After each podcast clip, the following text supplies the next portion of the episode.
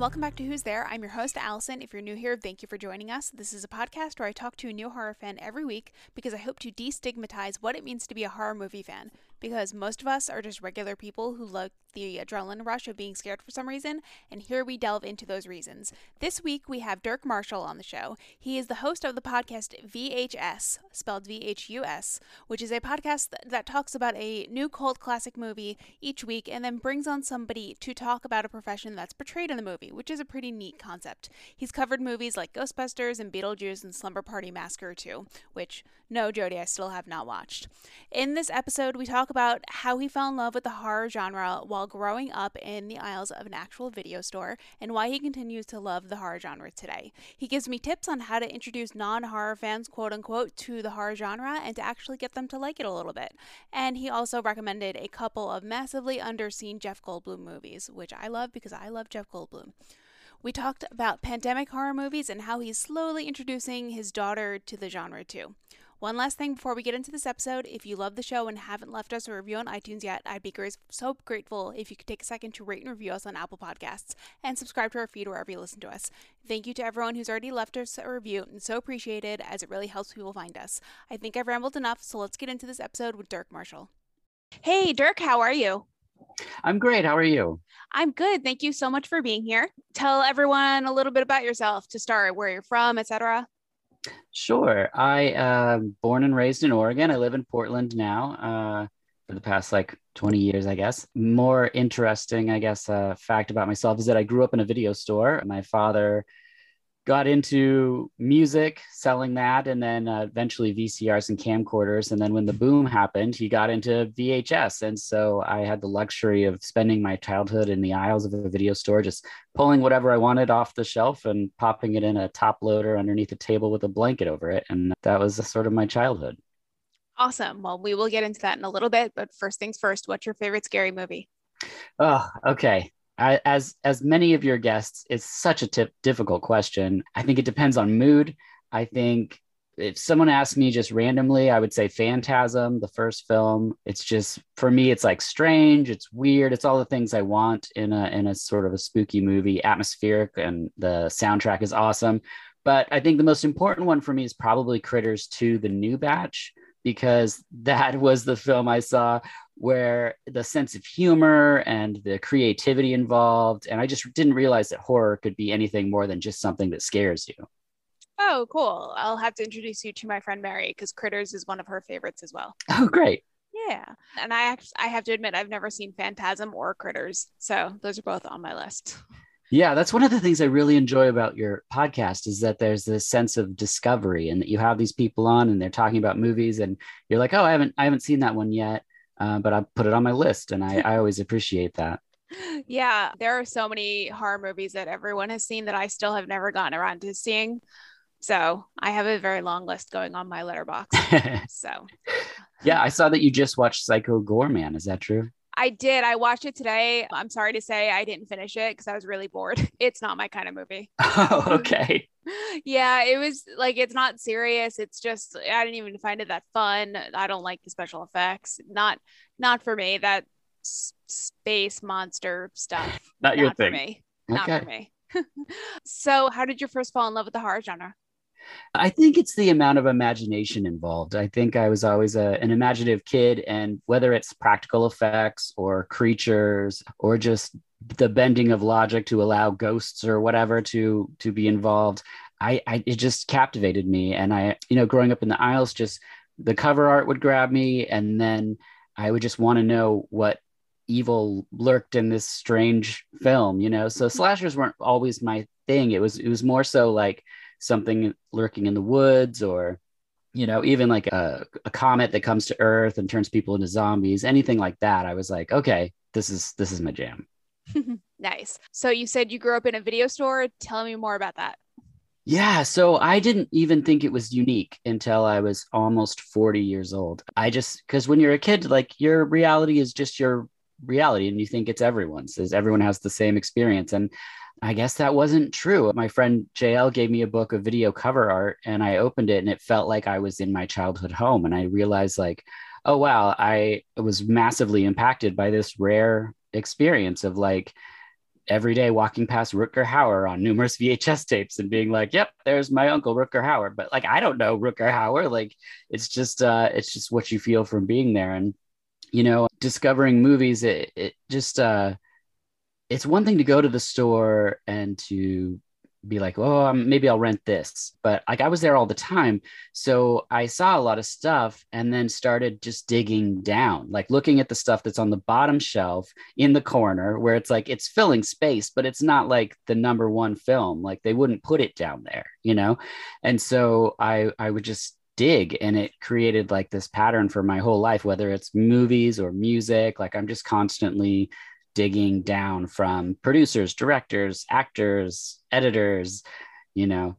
And so, yeah, I just end up uh, finding things. And then my way of sort of interacting with people is to recommend things. So I'm constantly, whether it's for better or worse, asking people, like, oh, have you seen this movie? And a recent experience was friends, my daughter, who's eight, her best friend's parents were over and they were talking about how their daughter has a nut allergy.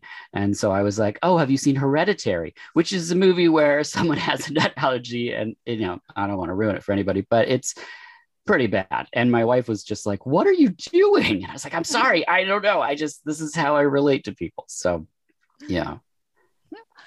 Awesome. So I see behind you, you have quite the collection of DVDs. Do you still have any VHSs? I do. Yeah, I have a trunk of some of them. Some of them collected over the years. Being in the video store, you get promo tapes, and so I would have a bunch of. I have a bunch of those. And then when my dad sold the, he eventually had three stores, but when he sold the one that I grew up in, the way that that usually works is you sell the lot of videos to another store. So while they were in our garage, I may have cherry picked a few to stay nice. with me. So yeah. Very cool. I'm definitely a fan of still keeping physical media around. So that's cool. Yeah, I love it. It's, you know, my daughter comes down here to the, the podcast studio and she pulls stuff off the shelf. And it's the same thing of like when I was a kid where I'd be like, oh, can I watch this? And my parents would be like, well, maybe not yet. My daughter at six pulled aliens off the shelf and was like, let's watch this. And I was like, yeah, you're not ready for, not ready for aliens yet. Oh, that's awesome. So why do you think, oh, I have to ask, have you been to the last blockbuster that's in, I think, Eugene? Oregon? Oh, it's it's in a Bend. I haven't been to that one, but I'm excited that it still exists. I'm excited people are going. Blockbuster was actually what put my dad's store out of business. Mm. They put one across the street, but you know what? Uh, people always try to make it like a mom and pop versus big video store thing.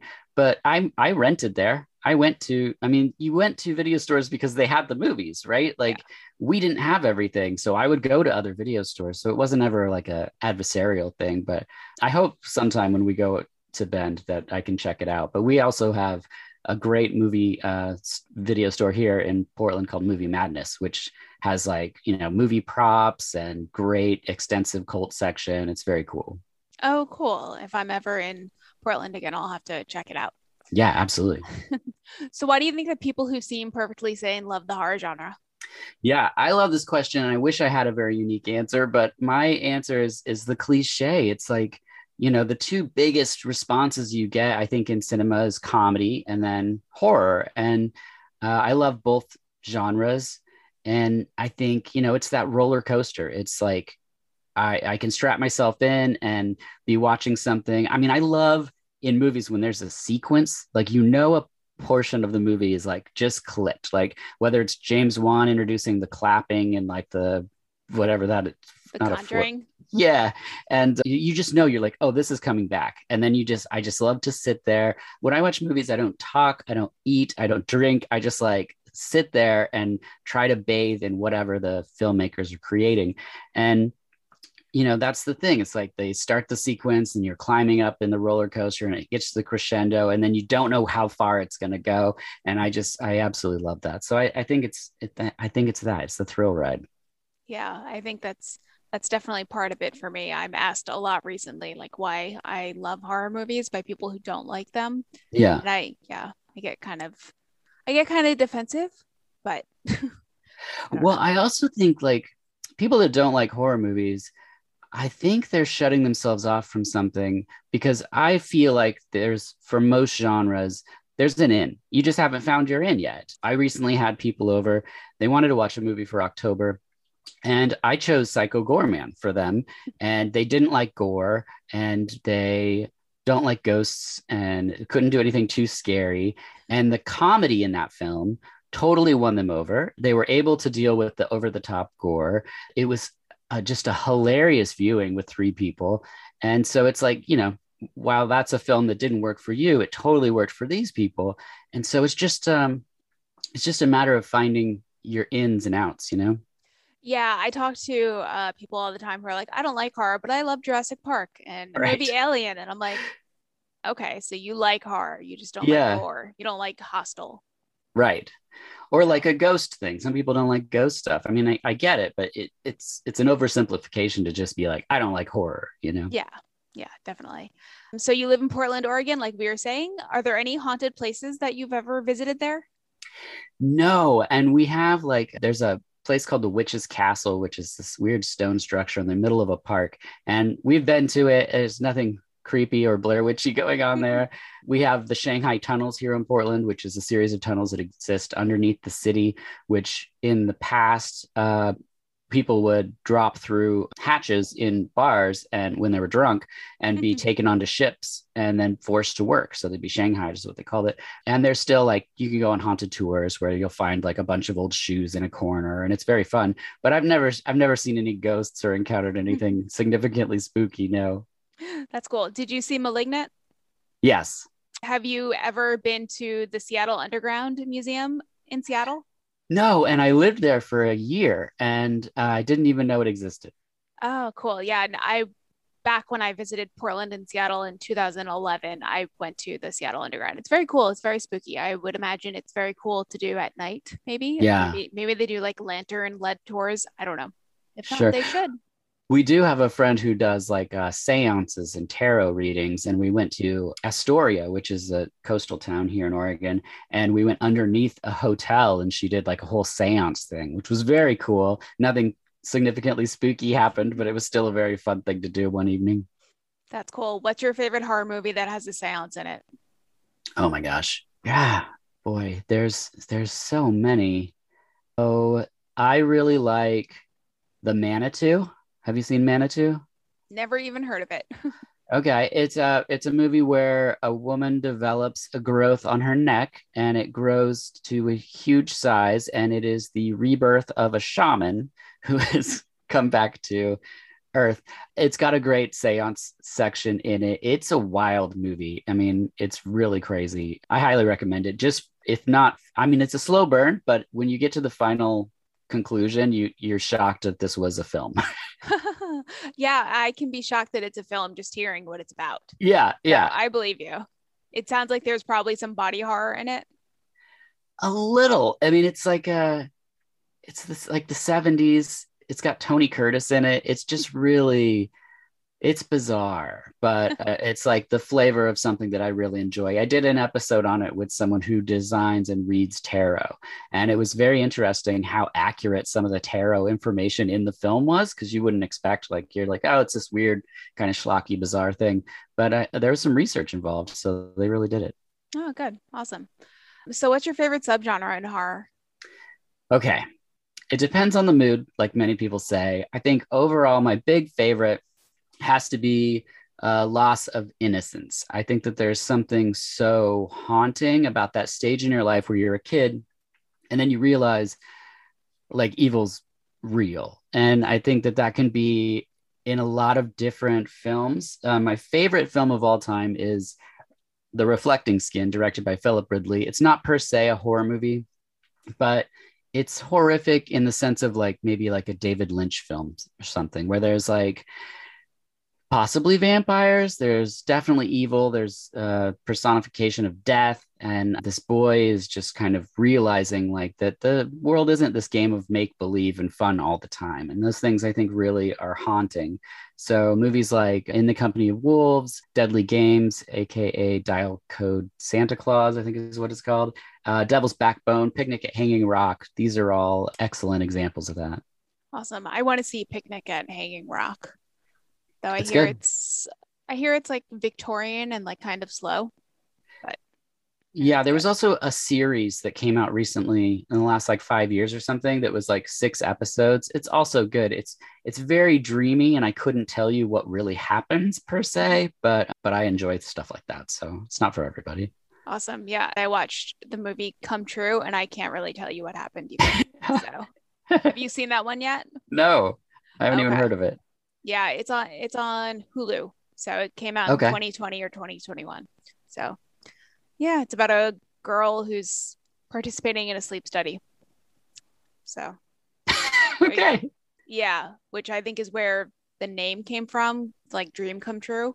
Okay. But I don't, I have no idea what the ending of that movie was. But anyway, I'll check it uh, out. do you have any favorite horror directors? I do. I have a couple, two that are currently going. Coralie Fargeat, I think is her name. She directed Revenge. I okay. think that I is so well directed. I'm not a rape revenge film fan, um, but I think she directed a really amazing film, and I'm interested to see what she does next. And then Issa Lopez that did Tigers Are Not Afraid. I'm really excited to see what's happening there. That film is is awesome. I don't know if you've seen Tigers yeah. Are Not Afraid. Yeah. Yeah, it was interesting. And then classics, I would say probably Tobe Hooper because I love Funhouse and Life Force. Texas Chainsaw Massacre 2 was really funny when I was a kid. I think he's a good filmmaker that's not often considered among like the Romeros, but I think he's really great. That's cool. Revenge has been on my Shudder list for a little while. Sure. I have to I have to get around to watching that. I mean, it's really something. My uh, wife did not enjoy it at all, and I just, I just think that she directs such a incredible film with such a punch of color, and then the the violence is crazy over the top. But, but I don't know. It's just really interesting. There's something about those films where you watch them and you just can't stop thinking about aspects of it, you know, or there's images that are just etched in your brain where it's like, if someone says that movie, it just pops right in your head. You're just like, yep, okay, got it. All right, good to know. So you're the host of a podcast called the VHUS podcast. Am I saying that right? VHS, yeah. It's a podcast where each episode is about a film and each guest has the profession portrayed in the film. That's yeah. super cool. How did you come up with that idea? Well, I once I realized how much movies really meant to me, uh, I realized I wanted to do a podcast, but I didn't want to just do a podcast where it's just like two people talking about um, the current movie Halloween Kills or whatever it is. There's a lot of those. I don't want to to dive into that pool. So I was like, well, I'm not going to do it unless I come up with something that's that's different. And I think through my wife's business, she has a food business, and so I'm used to meeting just thousands and thousands of strangers, and I just figured out that like people think their lives are really boring, but it's because they're living their life every single day. Uh, the specifics of people's lives are actually really fascinating, but we just don't see it because we're just like, this is this is what I do. So I wanted to talk to people about their jobs, and then I realized that there's professions in movies. So I was like, okay, so I'm going to take movies, and sometimes people totally don't like the movies. That's not the point. I'm not saying like these are the best movies or anything like that. These are the movies that I'm going to use to talk to someone about their life and interview them and ask them questions. And so it's like 50% about a movie and the making of it and the creators, and 50% about a person's actual like existence and what it's really like. So, for instance, I took uh, Of Unknown Origin, which is a movie with Peter Weller where he gets a big rat in his house and he has to battle this rat. Mm-hmm. And the guest I had was an exterminator. And so through the course of talking about the film, you also learn like why would someone become an exterminator? Why would someone stay an exterminator? What is the day to day life of an exterminator? And also, what's a bad day like for an exterminator? Because that's going to be very different from yeah. the bad day for me. Yeah, and it involves a lot of decomposition. It's very gross, but uh, but yeah, it's it's been really fun, and and there's definitely a moment in every single episode where I just realized like like oh, this is the heart of the episode. This person just said something that like I'll never forget, and you know so it's it's really rewarding and i really enjoy it. Awesome. That's really interesting. What have your favorite episodes been so far? That's so hard. So there's eight seasons and there's eight episodes in each season. And i think some of my favorites would be vibes. Have you seen vibes?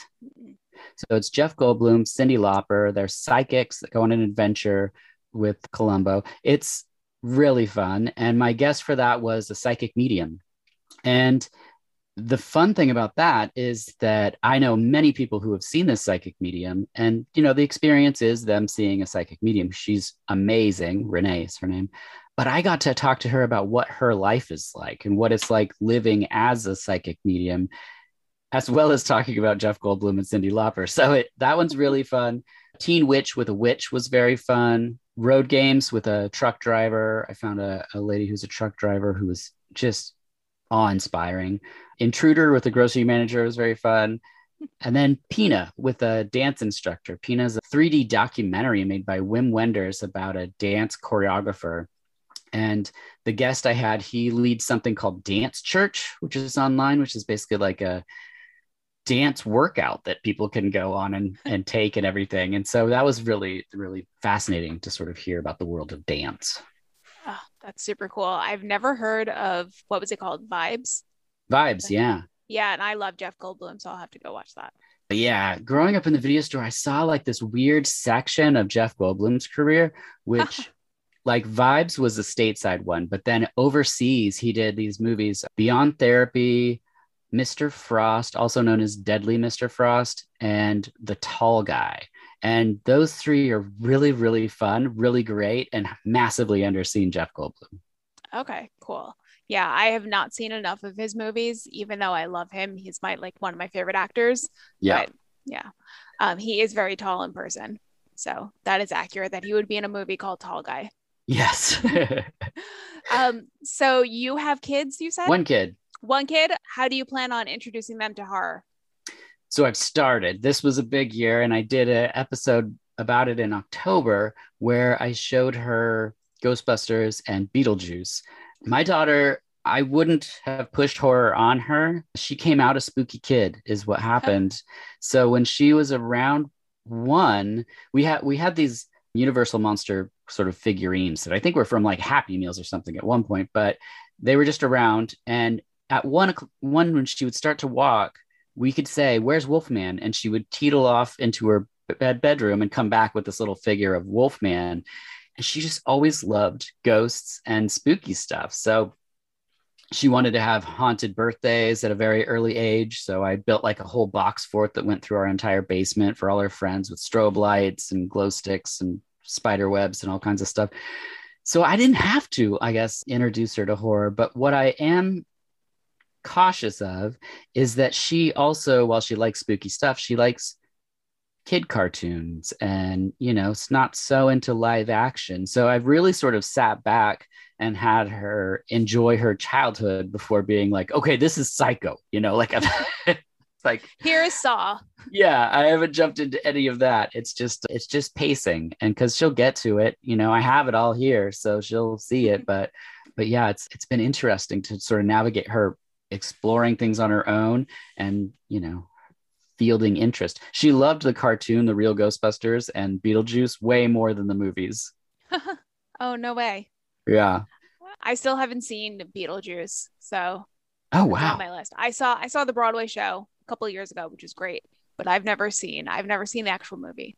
So, oh that's fascinating. Yeah i like tim burton but it's just i've never gotten around to watching that. Yeah that was it was a big deal when it came out in theaters. Like it was it, i remember looking at the the newspaper articles like the ads for it and everything and i loved you know michael keaton because i'd seen him in so many 80s comedies by then. Have you watched uh, nightmare before christmas? Yeah when she was really little i mean like two two to three somewhere in there is where we started movies and she kind of liked it she really liked coraline and paranorman i don't know if you've seen either of those but uh, paranorman's great coraline was kind of freaky but she loved it and then as she got older this is interesting she started getting more creeped out by it so it's, it's interesting that as a small child someone having dual parents, one of which has buttons for eyes. Not terrifying at all. And then as she gets older, she's like, you know what? Someone's sewing buttons in your eyes. is kind of pretty fucked up. So yeah, totally. I can definitely see that. I've heard that Coraline is pretty pretty dark. Yeah, so. it's it's good, but dark. Yeah. Yeah, it's on my list. so an article came out last year that said that horror movie fans are handling lockdown better than non-horror movie fans. Why do you think that was the case? I think because it could be worse like if you just watch dramas and things, you're like, you're like, oh no, airborne illness. But if you watch horror movies, you're like, no one's putting needles under my fingernails. No one's making me swallow razor blades. Like, you know, piranhas aren't consuming my body. Things are okay. There's not a purge technically happening yet. So yeah, I I think yeah, fingers crossed every day. But uh, yeah, I think that's that's got to be my answer is that it, it could be far worse. That being said, having a kid during the pandemic was utterly horrifying. I think watching horror movies before I had a child, anything where a kid's in danger or whatever, I was just like, yeah, what? I mean, the kid's in danger. But then you have a kid, and my everything shifted, and now it's it's just so aggressively intense when there's a child involved specifically if it's a girl if it's like someone my daughter's age it's just yeah. so unnerving whereas before i'd watch something like Stakeland where a vampire eats a baby and i would just laugh ha ha ha, ha eat that baby but now i'm like oh god yeah i feel the same way watching cats in horror movies i don't like thinking about my cats getting yeah, killed. I'm a cat person too. And I heard you recently on an episode, and, and the person was talking about dogs being murdered in horror movies. And I've never had a problem with that. I take no issue, uh, which I know is not a popular opinion. But I'm like, you're killing everything in the movie. Like, it, you know, why why are you hung up on the fact of this dog actor? it's not a real dog. They're not killing real dogs. But uh, but yeah, cats are a different story. I guess it's what I grew up with. So, how do you decide what horror movie to watch when you're looking for something to watch? So in October, I do the 31 and 31, where everyone watches a different horror movie every night. And I theme those to push me out of my comfort zone. When it's not October, I watch whatever is new that I can find, or like many physical media people, I got a stack that is like i got to get to these. It's things that i bought and haven't got around to or you know sometimes it's a box set where there's like i haven't watched the fifth omen movie yet so it's things like that. But i try to balance it. My my wife's very understanding and she knows what these things mean to me so she'll sit through basically anything. I one of my favorite sub sub genres is I call it things eating people. Other people call it animal attack movies, but my wife's not a big fan of alligator movies. And so I will watch those when she's like putting my daughter to bed or something. I won't subject her to it unless it's like a really good one. We saw Crawl in the theater mm-hmm. and I loved that. That was amazing. And but for the most part, like she doesn't want to watch Crocodile Fury or some like weird 1970s like dark age or something. She's she's not into that. So I try to be sensitive to her interests. Yeah, I I can relate to that with your wife. But I did really like Crawl. But is that crocodiles or alligators? I get mixed up on it all the time, doesn't to matter. be honest. Yeah. I'm like, it's in Florida. I'm not going to go there. So yeah. it doesn't matter. Doesn't so, matter. So is your wife a horror fan or does she just put up with it because she loves you? That's a great question. I don't honestly, I don't think she considers herself a horror fan, but she likes like erotic thrillers.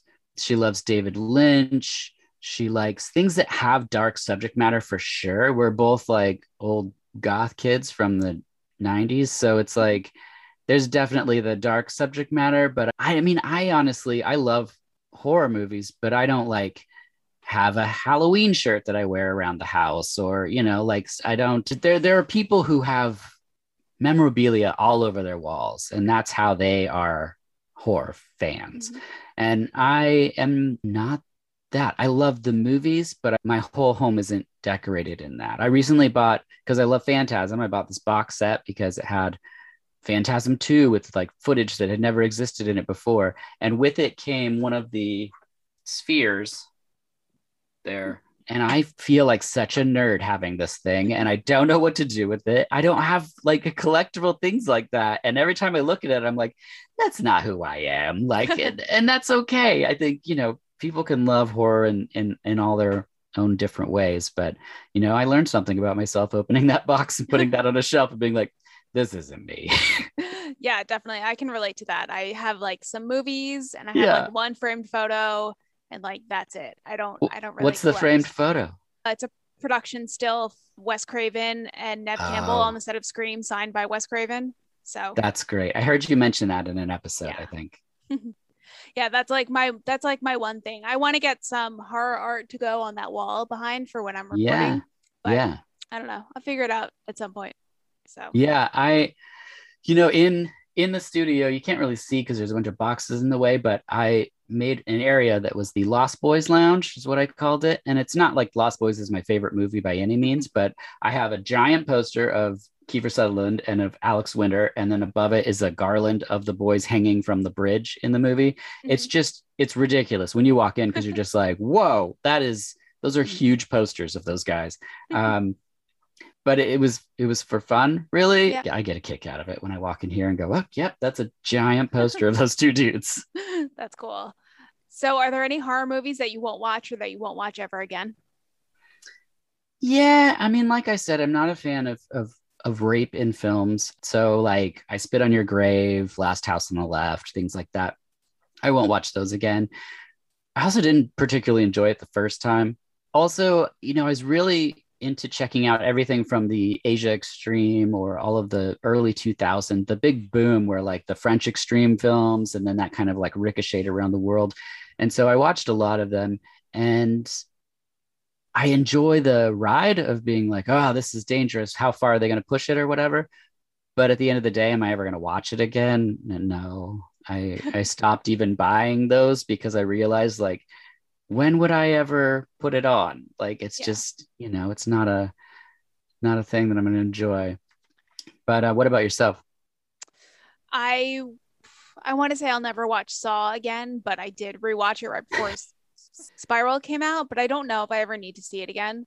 Yeah, Um, I'll never watch Last House on the Left again. yeah, I don't ever want to see like uh, Cannibal Holocaust Mhm, or a Serbian film.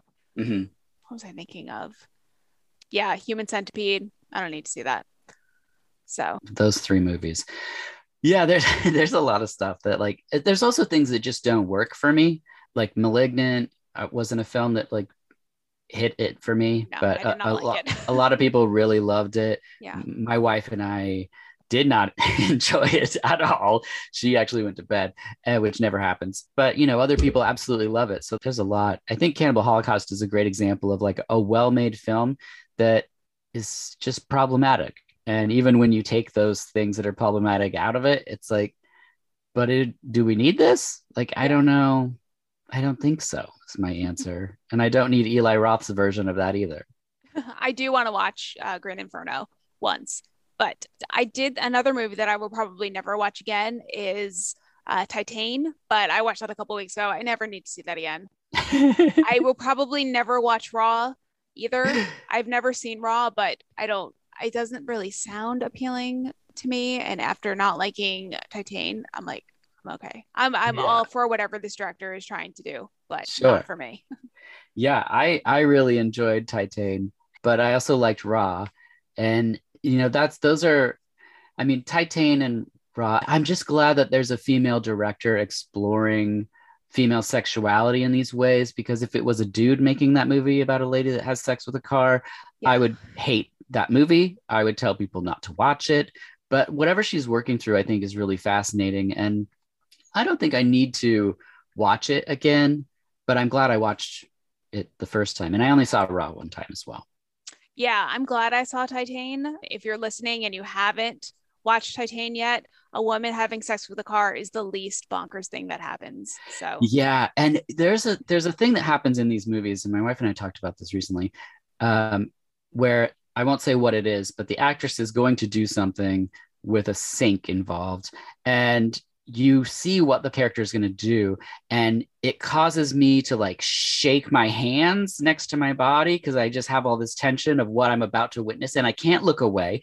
But I'm like, how far are they going to go? Oh my gosh, what am I going to see? And those kind of moments in movies, like it's just electric, and I I just can't believe I'm seeing it. And there's a bunch of movies like that. Um, Wetlands from 2013 is a very disturbing movie that has a bunch of sequences like that. Dogtooth is another one where you just like you're like, oh no, are they going to? And then they do it, and you're like, ah, they did it. You know, yeah, definitely. So I see that you have a lot of tattoos. Do you have any horror tattoos? I don't. Oh, I don't. I don't have any horror tattoos. all the tat this arm is dedicated to my wife so these are all points of her life Oh. that i find uh, inspirational and every time something else happens i i add to it including our daughter she's in this little bassinet Aw. thing here yeah no no horror tattoos i was gonna get them numerous times but i didn't even get tattoos until i was 24 25 which is Oh. good because i would have a collection of some of the worst tattoos ever Just a bunch of like astrological signs. just so just not my signs just other Yeah. random signs yeah and like words in Jap- J- japanese that like are don't like mean. yeah they don't mean mean. what it is. I'm like it's it says enlightenment. They're like no it doesn't say that at all. Yeah. yeah. Have you ever had any noteworthy experiences seeing a horror movie in theaters? oh my gosh. So i thought about this question. I think favorite favorite memories. My, one of my favorites was when i lived in seattle i went to see the devil's backbone. I did not know who del toro was. I hadn't seen i saw cronos but i didn't attach it to his name. So i was just seeing a movie about a ghost and i was entered the theater. It was an old theater. I don't remember the name of it. And i was the only person in the theater. And so i sat in the middle of this old art house theater and watched devil's backbone which is for me like absolutely beautiful. It's my favorite guillermo del toro film. I've been let down every film since then. And yeah it was it was i i i could i felt like it was a movie made just for me it had like art house sensibility it had ghosts it had you know kids it had loss of innocence it was you know there's have you seen that movie I haven't, no. so it's it takes place in an orphanage in Spain. It's, it's surrounded by golden wheat fields, and in the center is of of the courtyard is a giant unexploded bomb, just wedged in the earth. And then there's these kids, and there's a ghost, and there's gold.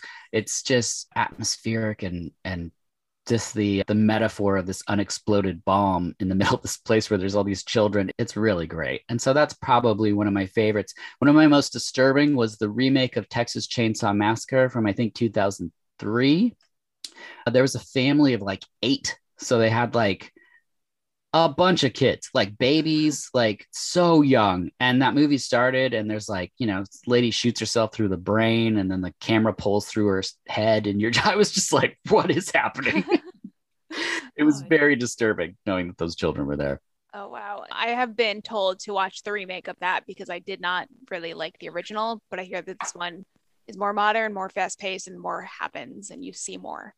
So Yeah, I, I, you know, I watched the Texas Chainsaw Massacre. I, I like it for what it is. I think the what the remake did. I think the same thing happens for what was it, Dawn of the Dead? Have you seen that? I I saw the remake. I don't know if I've seen the original. Yeah. So the remake, it's a great update. I mean, and I think that that's the power that remakes can have is they take something and then put it now and do some creative flourishes, and and that's what the Texas Chainsaw Massacre remake does. It's gritty, it's grimy, it's gross, it looks wonderful, and it's you know it's got this sepia tone to it. It's it's it's really good, and it was very effective in the theater. I think my other thing I wrote down was 28 Days Later. Seeing that in the theater, it's so loud in the theater that like when the monkeys in the beginning are like rattling the cages and stuff like i felt shook and that's like the beginning of the movie. And i think that there's something to be said about wh- how we watch things now whether it's a laptop or on our tv at home. If you have the sound down for a horror movie your jump scares aren't going to make you jump. Like if Yeah. you're looking at your phone you're taken out of the context of the film. And and for us to like say like oh two stars on letterboxd when you were doing other things that's such a disservice to the movie. I recently watched the deep house which is a haunted house movie at the bottom of a lake and it's beautifully shot. It's just so gorgeous all the underwater photography. The way that the filmmakers are using two actors with GoPros and they have a uh, a drone and then the actual camera the film they're cutting through all these different things. So it it really manipulates you as an audience in the best way possible.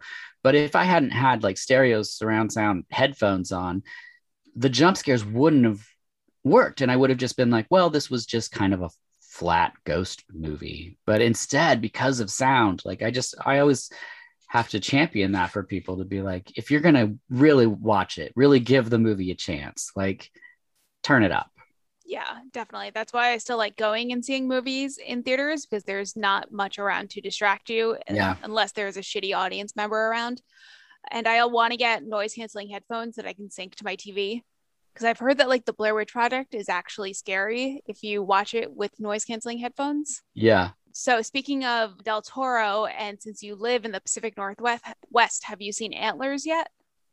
I haven't seen it yet. I, it's not streaming, right? No, it's not streaming; it's in theaters. Yeah. So I haven't been, I have pretty bad theater luck. Like whenever I go, the most inconsiderate person will sit right by me. It's like, it's just, I get super anxious about it because I'm pretty thoughtful regarding other people. I try to be very respectful. And so when people are, you know, loud or they show up to a movie and just talk the whole time, it's like, it's very stressful. So I haven't been uh, to many movies recently. Okay. Uh, so what's been your favorite horror movie so far of 2021? let's see. So I enjoyed the aspect of watching Titane, Candyman. So the original Candyman is a movie that my wife and I have seen the most out of any other movie together. She would we would put it on just for her to go to sleep. Uh-huh. So we've seen it a lot, and the amount of detail that this film, this new film, has from the original is just a great example of how to carry on the torch for these films, like to expand upon things. Not everything has to be the origin story. It can always blow things out bigger, but also show love to the original that people have had for so long. And so I think that that's a master class in that. The Night House. Did you see The Night House? Mhm. I thought that was really beautifully shot. I didn't know where it was going. I love not reading anything about a movie and then just putting it on. And so that was that was really fun. It ended and my wife said I want to watch it again, which never happens. And so she was like I feel like there's things that we missed and you know anytime that there's trauma in films, we both did social work for about 10 years and so we love to talk about those sort of psychological aspects of things like whether it's trauma and what what people do with that or you know just grief and loss and how things are portrayed you know all the bummer feelings but, um, Yeah. but we enjoy all that so th- those are probably my favorites Awesome. Yeah. I think I, I did like The Night House, but I feel like I should watch it again. What horror movie are you most looking forward to seeing in 2022? that's a great question and i have no answer for it. I don't even know what's coming out in 2022 do you have any uh, recommendations? I know that Scream is. Scream 5 slash Scream 2022 is. yeah I, Um, I stopped the screams at scream too i know it's Oh. sacrilegious to say but I, I saw the first one in the theater. I was like oh this is a big deal. And then i saw the second one and then i just that was it. I don't know All right. Well, I will watch all the movies that you've told me to watch tonight, and then you watch Scream 3 and 4. okay um, are there any horror movies that you love that people generally don't like? yeah i mean i don't know genuinely what do, what do people usually say for this It's always different. I don't know. Yeah. No, you know, I don't think so. I like, well, I do like a lot of weird, wonky sequels to things. I like, you know, like Howling when it gets to like Howling 2. That's really wild. Howling 4 is crazy. Some of the Amityville horror sequels, it's about time where it's about a haunted clock. That's mm. that's one that I really like. Yeah, I don't think I have anything that's super controversial. All right. That's okay. If you could remake one horror movie, which one would it be? Hellraiser 3. And I'll tell you why. So, Hellraiser 1, everyone's like, it's classic. Hellraiser 2, for me, blew my mind. Like, I didn't know that movies could go this crazy. I didn't. Have you seen Hellraiser 2? I've seen just the first Hellraiser. It's not for me. Okay. So, Hellraiser 2, I think is better even than the original. I know that that's controversial. Uh, there's a sequence where a skinless lady crawls out of a mattress. It's amazing. There's a giant labyrinth. There's a crazy creature things. The Cenobites are amazing. The lines are completely quotable. And then Hellraiser 3 comes out. And it's the first Hellraiser I'm going to see in the theater. And I'm there opening day. And what do I get? I get a Cenobite who shoots CDs out of his head and another guy that has a camera for an eye. It's not great. And I know that some people, for some reason, like this movie, but I think this is where everything went downhill for Hellraiser. And after the high point for me, which is two, to then be like, here's this movie, and then everything's going to be worse from here on out. I was like, no. So uh, in my brain, we we redo three. Let's raise the bar, and then maybe we'll get better sequels. I know that next year or the year after, we're getting a Hellraiser TV series and a female Pinhead, I think, yes. Hellraiser. So that'll be interesting. But also, like, I mean, I don't know. I'm not one of those people that like holds things so preciously that like I but I do wonder when some things get made if it's just about money. You know, like if the heart of something isn't there, then I don't think it's going to be good. If Zack Snyder didn't love Dawn of the Dead, I think his remake with James Gunn's script and James Gunn loving it, of course, too, it wouldn't be good if it was just like, here's a new zombie movie. I mean, like, look at The Walking Dead. I don't know anyone that still watches this show, but it's like still going. I don't know.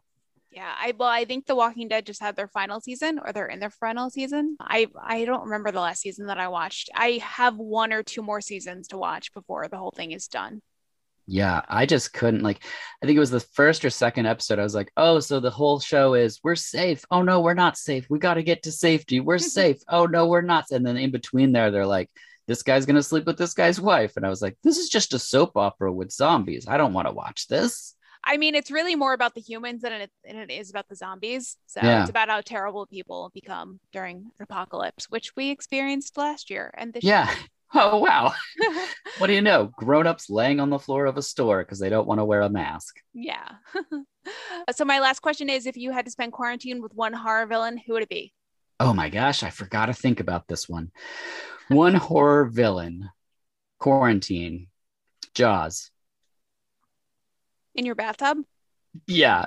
Yeah. Just in a big tank. I just would enjoy as long as I don't have to be in the water with Jaws, I think that that would be very fun. I, I, especially with the later sequels where Jaws can just stalk a family all the way down a coast, like how the shark knows where they're going is amazing to me.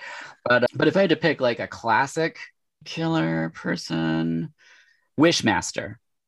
Mm, I've never seen Wishmaster. So now, you might not like it. The first one is fascinating because it has all these different horror cameos in it. Mm-hmm. So as you're watching it, you'll you'll just be like, oh, there's Kane Hodder and there's you know Freddy. It's interesting. But the fun thing about Wishmaster is that like he's kind of like a leprechaun in a way where you'll w- you'll wish for like I would I want a million dollars and he'll be like no problem. It's in your belly. And then you just like explode with money or something. But so you have to be very careful what you wish for. But I think that would make for a very exciting quarantine you know? Just yeah. trying to carefully word things so that I don't die but I get something. Nice. Okay now now I want to watch Wishmaster. Well don't that oh jeez. That wasn't my intention well, thank you so much for being here. Do you want to tell everyone where they can find you and your podcast? Yeah, sure. So VHS, you can spell it just V H U S. Uh, podcast is on all the streaming platforms. We have a website, vh-us.com. On Twitter and Instagram, it's vhus underscore podcast. And you'll see like I have an artist do original artwork for every episode where they're putting the guest and myself into the film that we're talking about. It's very fun.